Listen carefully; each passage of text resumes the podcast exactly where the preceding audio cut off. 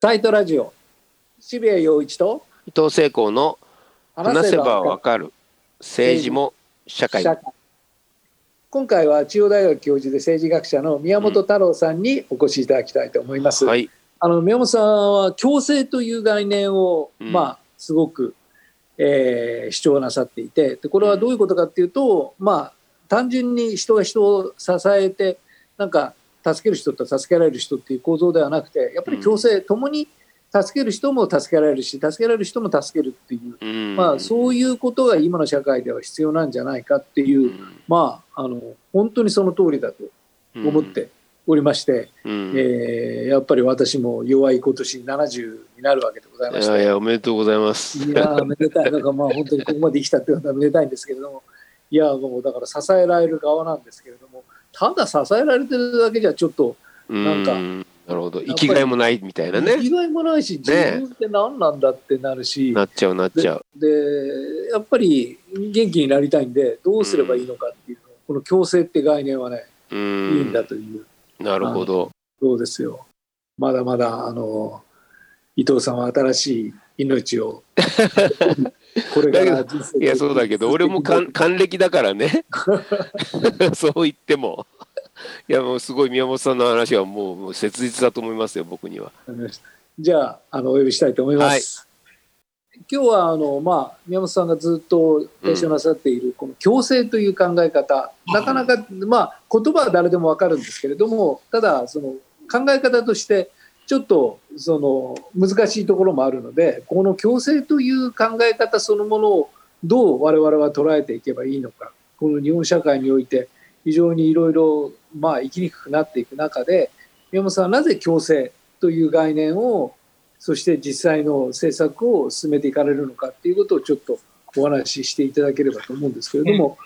まあもともとその共生という概念というのを、まあ、いわゆる我々はその社会保障というものをすごくシンプルにそれこそ国が、えー困ってる人たちを支えでそこに何がしかの保障をしてあげようとうん。いうようなすごくシンプルな構造で考えがちなんですけれどもはい。宮本さんはそうではないと。支えられる側と支える側っていうのは相互に、まあ、まさに、えー侵食し合っていて、うん。相互にまさに共生していくんだっていう、こういう考え方じゃないともうこれから先成り立っていかないよっていうこれはな何故そういうふうにお考えになったんでしょうか？はい。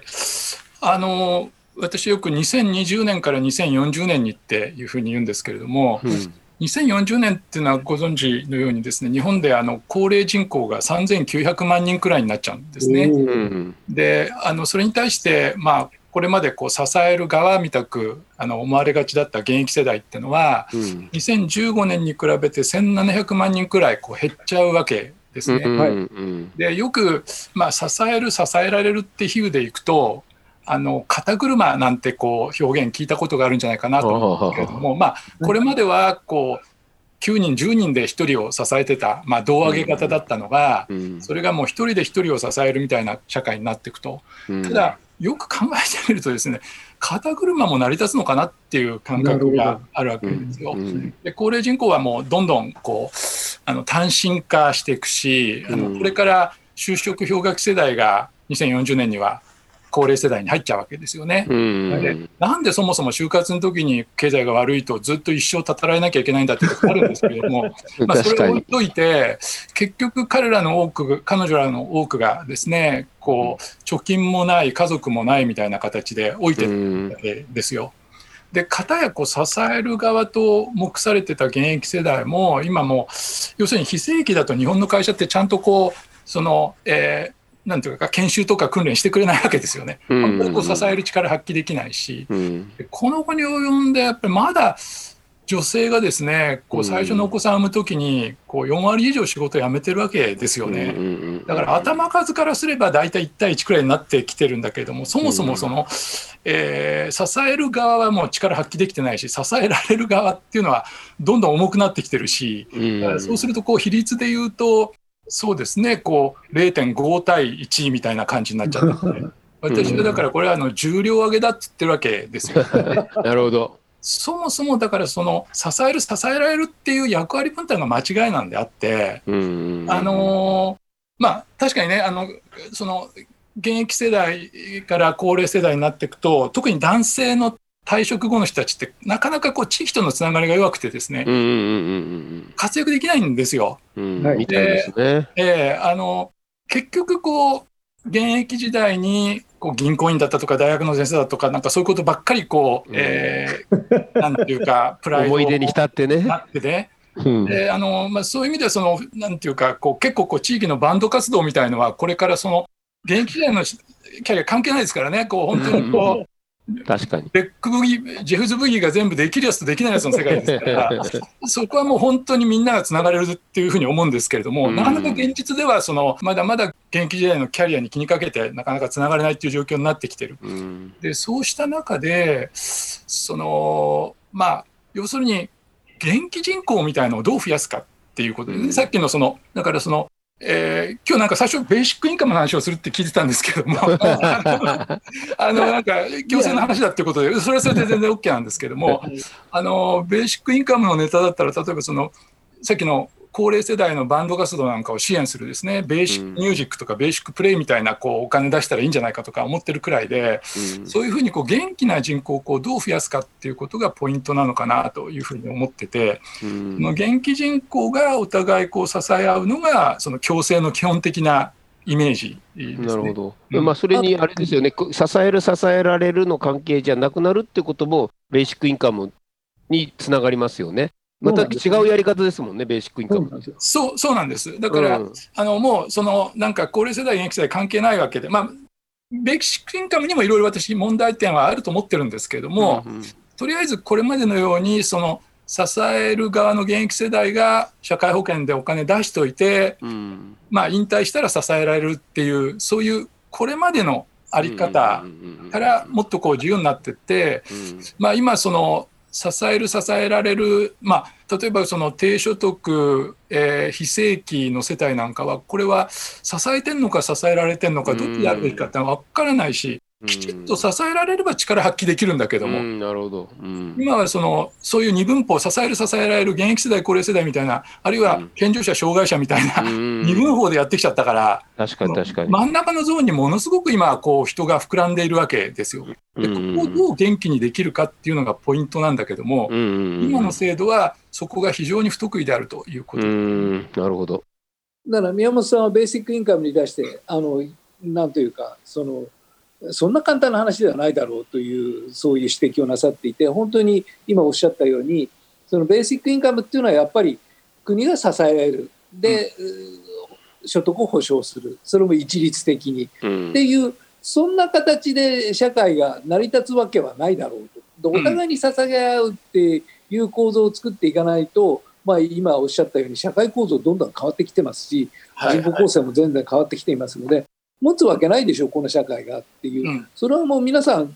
共感する認識だと思うんですけどね。うん、あのだから、まあ、そのそもそもな元気人口とか言ったんだけど元気って何かってことも考えなきゃいけないんですね。今、うん。その割と国もですね一億総活躍とか言ってうん。こう元気を押し付けるようなとこあるんですね。確かに確かに。で生涯現役時代とか言ってもう死ぬまで働けみたいな話になっちゃう そうそうそうそでそういう元気はちょっとごめんだなというふう。うにうん思ってるんですけれどもつまりうんなんかこう元気って何だって言った時にこうバリバリ働くことまあ働ける分にはそれに越したことはないんだけれども、うんなんていうかまあまあその24時間戦えますかみたいな働き方って、もう若い人たちも無理ですよね、うん。だからもっとこういろんな働き方があっていいし、うん。それからその健康であることが元気かっていうとそうも言い切れなくて、まあ、ピンピンコロリとか言ってね そうね。えー最後までピンピンしてる方がいいとかそんなの無理なんですよ。あの我々はそのピンピンとコロリの間におそらく長い時間をうん出さなきゃいけないわけで、うんそこをどう輝かせるかっていう問題もあってだから。ちょっとこうその現役人口を有すっていうとその一億総活躍生涯現役みたいな人ちょっとこう見分けがつかなくなっちゃうんでそこはちゃんと区別して、うんその私たちの元気っていうのをちゃんとこう決めてかかんないと道を誤っちゃうと思うんですけれども、うんだけどもそのベーシックインカムなんかはその、えー一面ではねその、そのこれまでの二分法にとらないでみんなにこう支援をそする。うですよね。ではうんいいんですけれどうも、ん。あの元気人口を増やすのにひどれくらい役立つかというとちょっと不安な点もあって、うんなるほど。うん、あのまず本当に最後まで国がこう生活できるお金出してくれるのかっていうと、ちょっと分かんないですよね、そこまでみんな国を信用しちゃうのってとこもあるわけですよ。ああ、そうかそうか。まず第一にそこですよね。そうです。あの、うんベーシックインカムっていうのは基本的にこう年金も生活保護も失業手当も全部そこに一本化するって考え方です。うんうんうんうんう一ん。本化されたあげあげくにですね、うんなんかこう政権変わったとか言ってどんどんこれ避けられたりしたら、はしご外されたらね。まあ、目も当てられないっていうのが一つありますし、それからさっきから言ってたように、こうやっぱりこれから高齢時代、みんなどこまで元気でいられるかって言ったときに、やっぱりこう地域に参加していくいろんなきっかけみたいのが非常に重要なんだけれども、うん。そこがこうベーシックインカムに全部お金使っちゃってなくなっちゃうっていうことになるとですね、うん。これはこれで心配だなっていうところが一方ではあります。うん。だけども、まあ、あのこれまで例えばもうその非正規の仕事をこう一生懸命やってたんだけどもそれじゃ生活成り立たないみたいな人たちが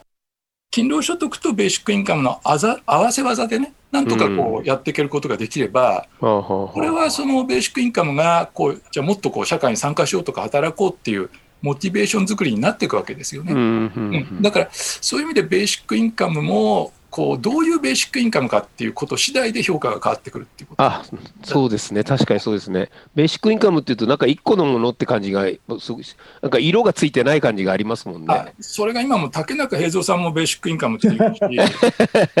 ローマ教皇もベーシックインカムってわけですよね。ああ、そうなんですね。だからその新自由主義的なベーシックインカム、つまりそこでめっちゃ節約しようっていうベーシックインカムもあるし、うんなんかこうベーシックインカムが家族主義を支えるっていうかそのその、えー世帯主に振り込まれてああは世帯主からありがたくそ頂の戴すると。えー頂戴するっていうのはこれ保守主義的なベーシックインカムですよね。うんちょっとそれもごめんだなっていう感覚があるし、だからまあ、その共生社会、元気になる社会を支えるベーシックインカムうんがどういうものかっていうことはきちっとよく考えていかなきゃいけないなっていう感じですね。なるほど。宮本さんの本を読ませていただいて強制保障のあれってあのドーキンスっていう人が唱えたあそのなんか面白い逸話があって、うん。でこれあのまあこれが全てではないんですけれども、はいはい。すごく面白いんでちょっと長いので伊藤ちゃんこれすごい面白いんですよ。あうん。のあちょっと読みますので。はいはい。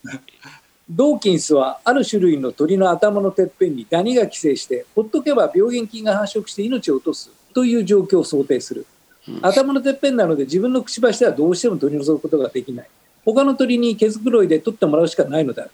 このダニ取り鳥に3種類ある。すなわち相手を構わず他のどの鳥のダニも取ってやるお人よしの利他的な鳥。うん。自分の頭のダニは取らせておいて他の鳥のダニは取ってやらない。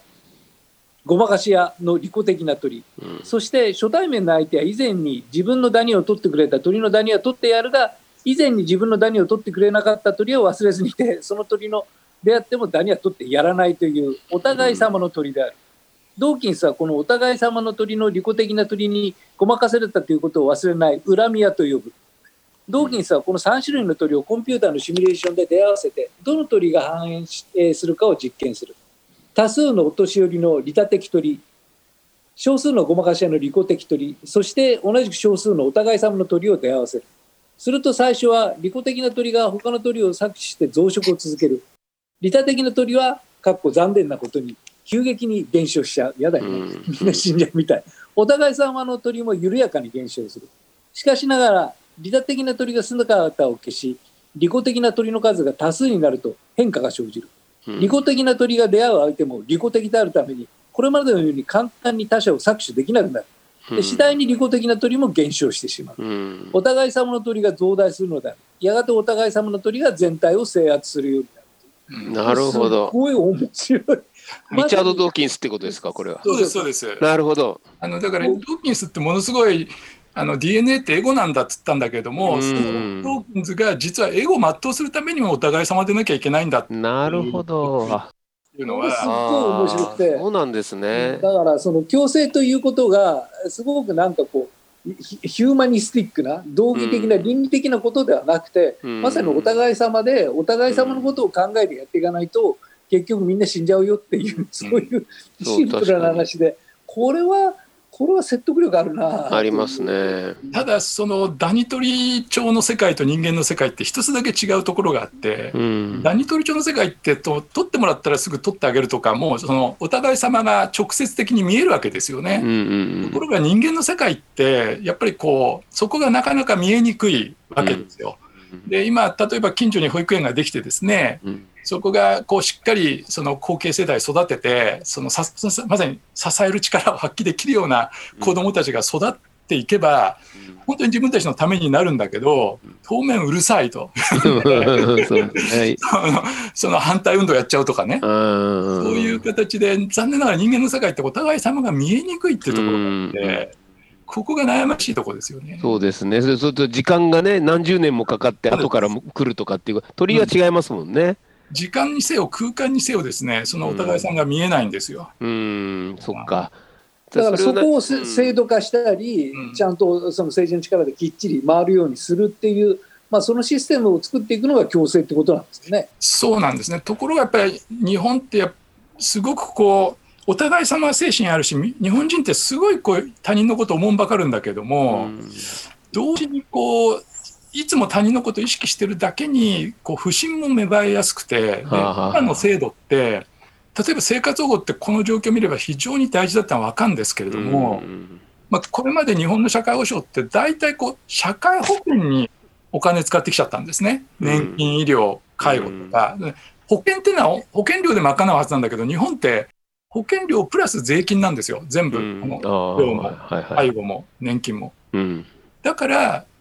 あのアメリカなんかはそのまだ医療保険できてないんだけれども、うんうん。日本は1961年ってすごい早い段階でうん。誰でもお医者さんにかかれる国作っちゃった。ここはすごいんだけれども、うん。その分こう生活保護とかこう税金だけでこう動かす仕組みにあんまりお金が回ってないんですよ。であだから生活保護ってすごい相手を給付対象を絞り込むんですね。うん。でそうなってくるとなんで連中だけ生活保護を受けられるんだみたいな話になるんですよ。でうん。最低賃金もそう高くないし、うん。あの1ヶ月フルで最賃で働いても生活保護の方がいいじゃないかみたいな、うんそうですそうですそうですそうです。そういうとこ不信が芽生える。そうですそうです。生活困難抱えてるそうしたその非正規とか低所得層って生活保護を受けてる人たちにも不信持つしうん。他方では正規でこう大きな会社で働いているその社員にも不信持つんですね。なんで同じことやってるのにあいつらばっかりなんだ。うん。確かに。だからお互い様精神はあるんだけどもうん。スピリ的に三分割されてるわけですよ。その福祉受給してる人たちとうん正社員とうんその間で今膨らんでる非正規不安定就労の人たちと。はあなるほどで今の千葉さんがその政治が頑張んなきゃいけないんだけど政治がですね煽るんですよその不信を。はあ確かにその生活保護がこうこんな恵まれてるから給付引き上げるんだみたいな、この前あのうん。違憲判決が出ましたよね、うん。うん、違法の判決が出ましたけれどもあの生活保護の引き下げについては、うん。でもそういうところはむしろ煽られるわけですよね。確かにそうですね。うん。で働き方改革とか言ってこれも正社員と非正規社員の不信煽って、うん。まあ、非正規を正社員に近づけなきゃいけないところをうん。正 社員を非正規に近づけちゃうみたいなうん。ことになっちゃっててだからその、うん、あの渋谷さんおっしゃるように共生とかお互い様がこれからのキーワードなんだけども一つは人間の社会見えにくいってことに加えて日本は特にその、うん。分断を分断の方を煽っちゃうってことですね。煽られちゃうっていううことですね。ん。うん。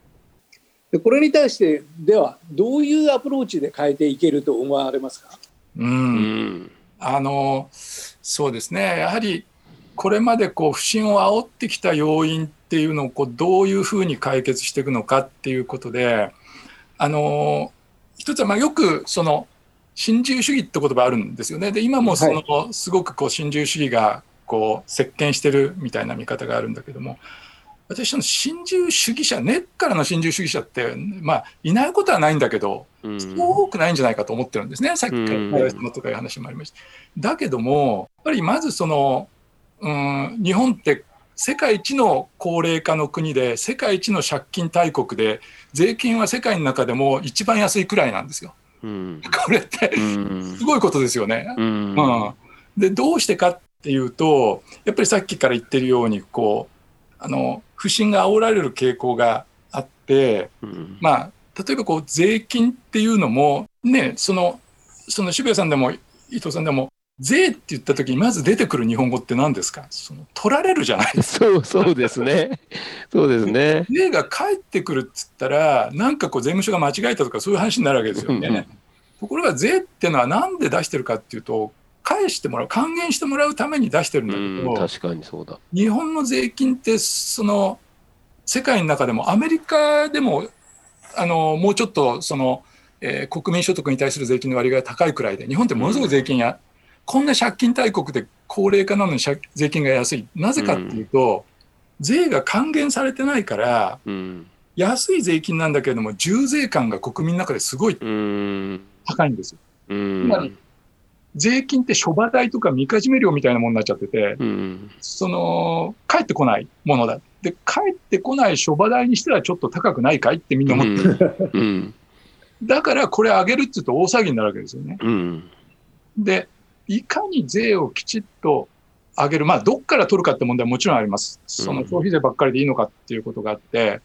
これからはやっぱりデジタル課税とかですね、めちゃめちゃこのコロナ禍で儲けるとか、儲けてるとかあるわけですから、うん。環境税とかです、そっちにもうちょっと重点持っていかなきゃいけないんだけど、それにしてもですね、やっぱりもうちょっと税を取った上で確実に返す。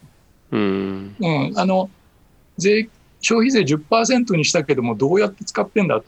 で、あの、子供子育て支援に使えますよとか言ってても、まあ、全然実感ないですよ。うん。ないですね。で、これが本当に、ああの、なんていうか、捕獲しないでも保育所見つかるようになったとかいう感覚が広がったら、全然税金に対する見方も変わってきますよ。うん。うん。うん。ところがこう悪循環で、その税金安いのに借金大国だから、返す方に実は消費税も集めた分使っちゃってて、うん。返してないわけですよね。うん。なるほど。だから、その結局、税金が回ってきてるっていう感覚が持てない。ささっきの渋谷さんおっしゃったことですけども、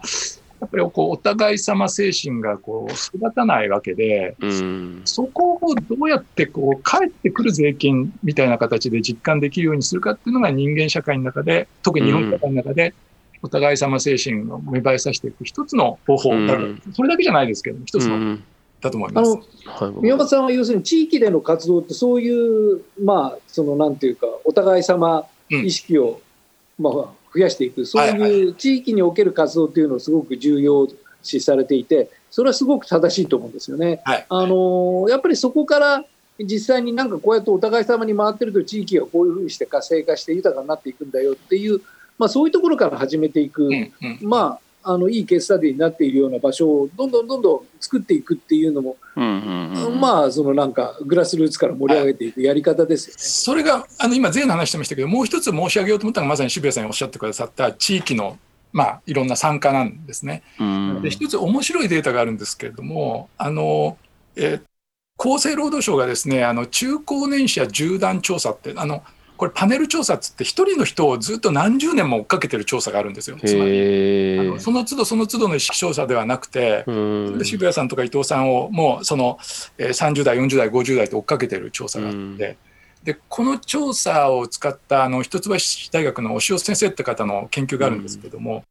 こうやってその現役からこうお年を召して退職した、まあ、人が、まあ、一番強くストレスを感じるきっかけって何かっていうと、うんえーつまりメンタルヘルスにも来ちゃうようなストレス源ってな何だと思われますかお二人孤独じゃないですかね。あ、うん孤独ももちろんあります。なるほどでもちょっとそこなはかかってくんですけども、ああ、だってそうすると将来不安っていうことかな。もちろんそれもありますし、あのーまあ、2位からいくとですね、これ男性と女性違うんですよ。うん。男性は今渋谷さんおっしゃったことに関わるんだけども、配偶者との離別死別がストレス源の2位なんです。ほうほうほう。ところが女性はそれが入ってこないんですね。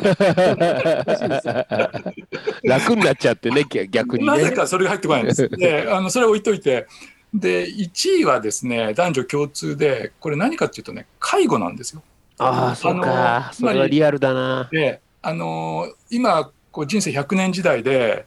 あの要するに介護って言っても受ける側じゃなくてする側になるってことですうね。んで、その退職した後に、その老人の介護が回ってくるっていう状況がある。ですまさにそうなんですけども、他方でストレスを解消する要因になってることは何か、そのトップに来てるのも介護なんです。うんじゃあこれはストレス源の介護とそのトップになってる介護何が違うか。ストレス源になってる介護は、まさに家の中で、うん。その閉じた空間で、例えば義理の親の、まあ、その世話を、まあ、24時間すると。これも決定的にメンタルヘルスやられるようなうん。ストレス源。うん。ところが、さっき渋谷さんおっしゃったことですけども、その地域の、まあ、NPO とか、そのお互い様の活動に参加して、今う、ん。介護保険の中でも地域支援事業とかですね、いろいろそういうこうボランティアに募る、頼るところがあるんですけども、そういうのに参加していくと、それはストレス解消っていうか元気になるんです。だから、要するに同じ介護でも、うん。つながり方次第で、うん。一方では元気を奪う、うん。他方では元気人口を増やすうことになってて、だからさっき一億総活躍とか元気の押し付けはごめんだっつったんですけども、そのつながり方なんです。うんうん回線を変えていけばいいってことですね。そうです。で、うん我々にとってどういう回線が重要かっていうのを考える必要がある。我々をうん元気にするつながり回線ってのは何なんだうんでこれはおそらく認め認められる関係で、まあ自己肯定感も高めていくような、うんそういうつながりだと我々は元気になるうんんだと思うんですよ。なるほどえね。え面白い。同じことはねあの子育てにも言えててその、うん。ワンオペ育児でうん。一人でこう一生懸命やってるとこれあのこれ鳥取県の調査があるんですけども、うん。一番そのお母さんのストレス源になるのはワンオペ育児ところがその地域の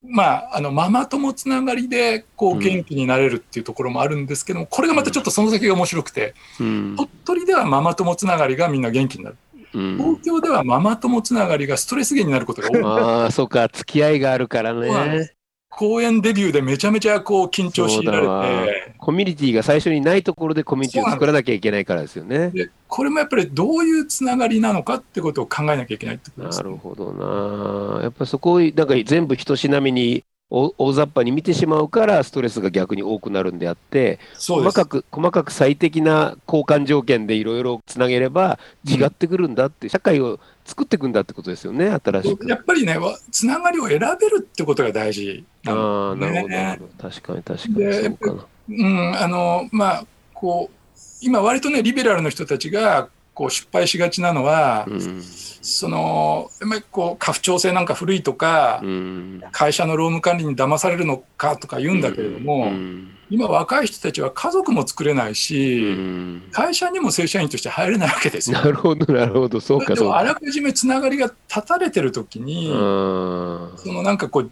ひたすら自立自由を解いてもうん。空回りしちゃうわけですよ。じゃあつながりゃいいのかってことでもないって。そうですね。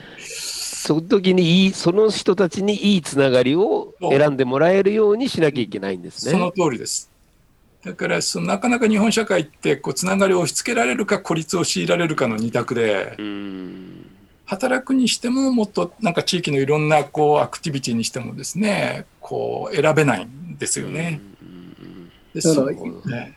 あの今お話を伺ってると本当に共生っていうのは社会のいわゆる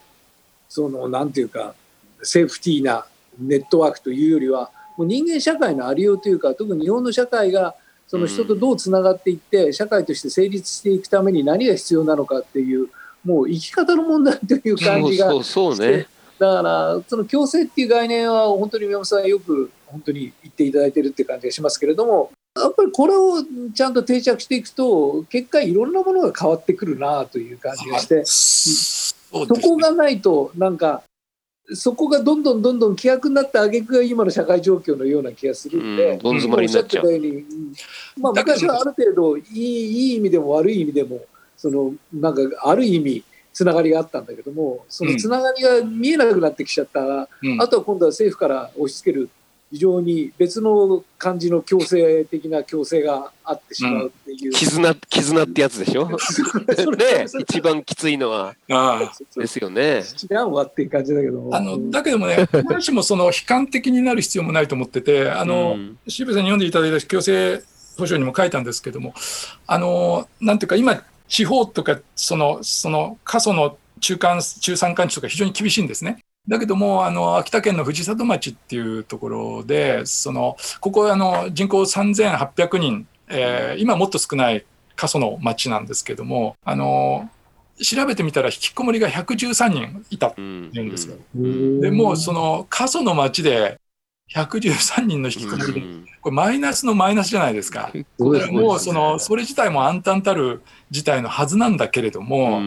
じゃあどうしたかっていうとその引きこもってる人たちに元気になってもらうためにまあこれまでありがちだった福祉のアプローチっていうのは癒しのサロンとか作ってですね、うん、ここに来てこう休んでくださいとか癒されてくださいとかやるわけですよ。うん、これがなんで引きこもっちゃったかっていうとやっぱり東京のこうか大きな会社で働いてたりしてこうパワハラの上司がいてむちゃくちゃ言われてですね 心折れちゃうわけですよ、ね、うん、でも自己肯定感持てなくなったって帰ってきてる、うん、でそこに来てこう腫れ物に触るようにですねこう偶されて元気になるはずがないわけですよ。うんうん、でここで何やったかっていうとその本当にこう過疎の町で経済的にも厳しいんで地元の舞茸作った使ったキッシュを作ってですね、うん、このオンラインで販売していくっていう事業をやって、うん、この町おこしの事業にどうか加わってください。まあ、一緒に作ってくださいっていうわけですよ。そうするとみんなよっしゃっていう感じでわって来てくれて要するにマイナスかけるマイナスをプラスにしちゃったみたいな。これっていいつながり方のこう一つの見本で何かそのいいつながりって贅沢じゃないんだと。本当にこうみんな困ってることを一緒に解決していくっていうことがプラスのつながりになるんだっていう一つの教訓だと思いますね。うんいや本当にあの年取った男は情けないですからね。あのなんか「いや大丈夫ですか?」とか「なんかおじいちゃんこういうふうにやってあげますか?」とか言われると余計へそを曲げてどんどんどんどん引きこもっちゃうんですけど「いや渋谷さんは昔なんかロック詳しかったらしいですね。なんかやっていたおおやるよ俺。あ何知りたいの？みたいな。そうになるっていうすごい単純な生き物なんででそれを間違ってですね渋谷さんをだからこうデイサービス風船バレーとか連れてったらもうぶち切れるわけじゃないですか。俺に何やらす何やらすんだっつってね。だからやっぱりつなぎようなんですね。そうだから支える側と支えられる側っていうもう概念が成り立たなくなってきた。そんな単純な構成でなんか社会が回っていく時代ではなくなっちゃったっていう。そこになると、もう考え方そのものを変えないとダメだっていう本当にそれは分かりますね。うん、あのやっぱりこう支えられる立場からこうさささっきからその例えば藤里町の経験もそうですけどもやっぱりささ、まあ、よくねこれも国の言い方としてこう高齢者が支える側に回るんだとか、まあ、ちょっと押し付け的なこう役割設定があるんでちょっと、まあ、僕なんかそういうこと言ってるとそういうその安倍さん的な物言いとどう自分自分を区別するかとか 大事なことですね。悩ましいんでそこは非常に重要なんですけれども、うん、だけどもやっぱりこう我々も、まあ、例えばその高齢世代もあのまあなんていうのかな。地域でこうさっきねあのロックがバンド活動とか大事だっつったのはななネタではなくて本当にそう思ってるところがあってあのこう現役時代バリバリ会社で働いてた分特に男が地域とのつながりがないんですよね。うん、でお母さんはみんなこう地域とつながってるんで、うん、全然元気なんですけれども、その特に男性はつながりがないんでまずまず地域出てってこう俺は現役時代とかエバリックサルとと当然こうなんていうかみんなに嫌がられてなんか俺は認められてないなとか家に帰ってくるわけですよ。でそうして次にやることはみんな決まっててお母さんにつきまとい始めるわけですよ。なるほど。でなんか寂しい思いさせたなとか言って 旅行行こうぜとか言うとお母さんギョギョとか言ってですね あのこうあの不言病って言葉があるくらいでね。そうですね。っていう言葉が、ね、これあの大阪の石倉先生っていう内科医さんが作ってる言葉ですけどもやはりその病原菌にもなりかねない男性が地域の資源になるかお荷物になるかって分かれ目なんです。これ地域がこれから元気になるかどうかね。でそのこうそのなんと実はこう資源になることがその一番男性を元気にすることでもあるんだけども、まあ、特に男性の場合これはなかなかこう今の地域社会の実情からすると難しい面もあるということをこう我々肝に銘じてですねいろいろ考える必要があると思いますね。いやだから本当に生き方の問題なんだなというふうに思います。だから本当に生活保障っていうと社会制度でいくら予算があってこれに困ってる人にいくら渡せばいいんだってそういう話じゃないなというのを本当に、えー、宮本さんの本を読むと理解するんでこれからこの問題はより深刻化していくので、うん、その都度なんか宮本さんが新しいアイデアを出していただいて我々に教えていただけると嬉しいです。ありがとうございます。あのちょっと宣伝させていただくと4月にまたあのえーっと本を出してそこであの、うん。ベーシックインカムじゃなくてあのベーシックアセットっていうのを提起してでうん。あのあのベーシックインカムってあの現金給付だけなんですけどもう一つだけあのベーシックサービスっていう言葉があってはええあの現金給付とサービス給付どどどっちがどうだみたいな議論になってるんですけれども、うん。現金を増やすためにもその現金とサービスをどう組み合わせてあのうん。みんなをこう支えるかってことが大事だっていう話をしてますので、まあ、そうんれもご覧いただければというふうに思います。うん。わかりました。はい、じゃあまたあのチャンスがあればうん。いろいろ教えていただければと思います。いやぐ具体例がやっぱりすごくねあの面白いから具体例をたくさん聞きたいですね。あ明るくようやく具体例を聞いてが明るくなれる。そうそう。ね。はい、ありがとうございます。はい、えー今日はどうもありがとうございました。はいありがとうございました。失礼します。失礼します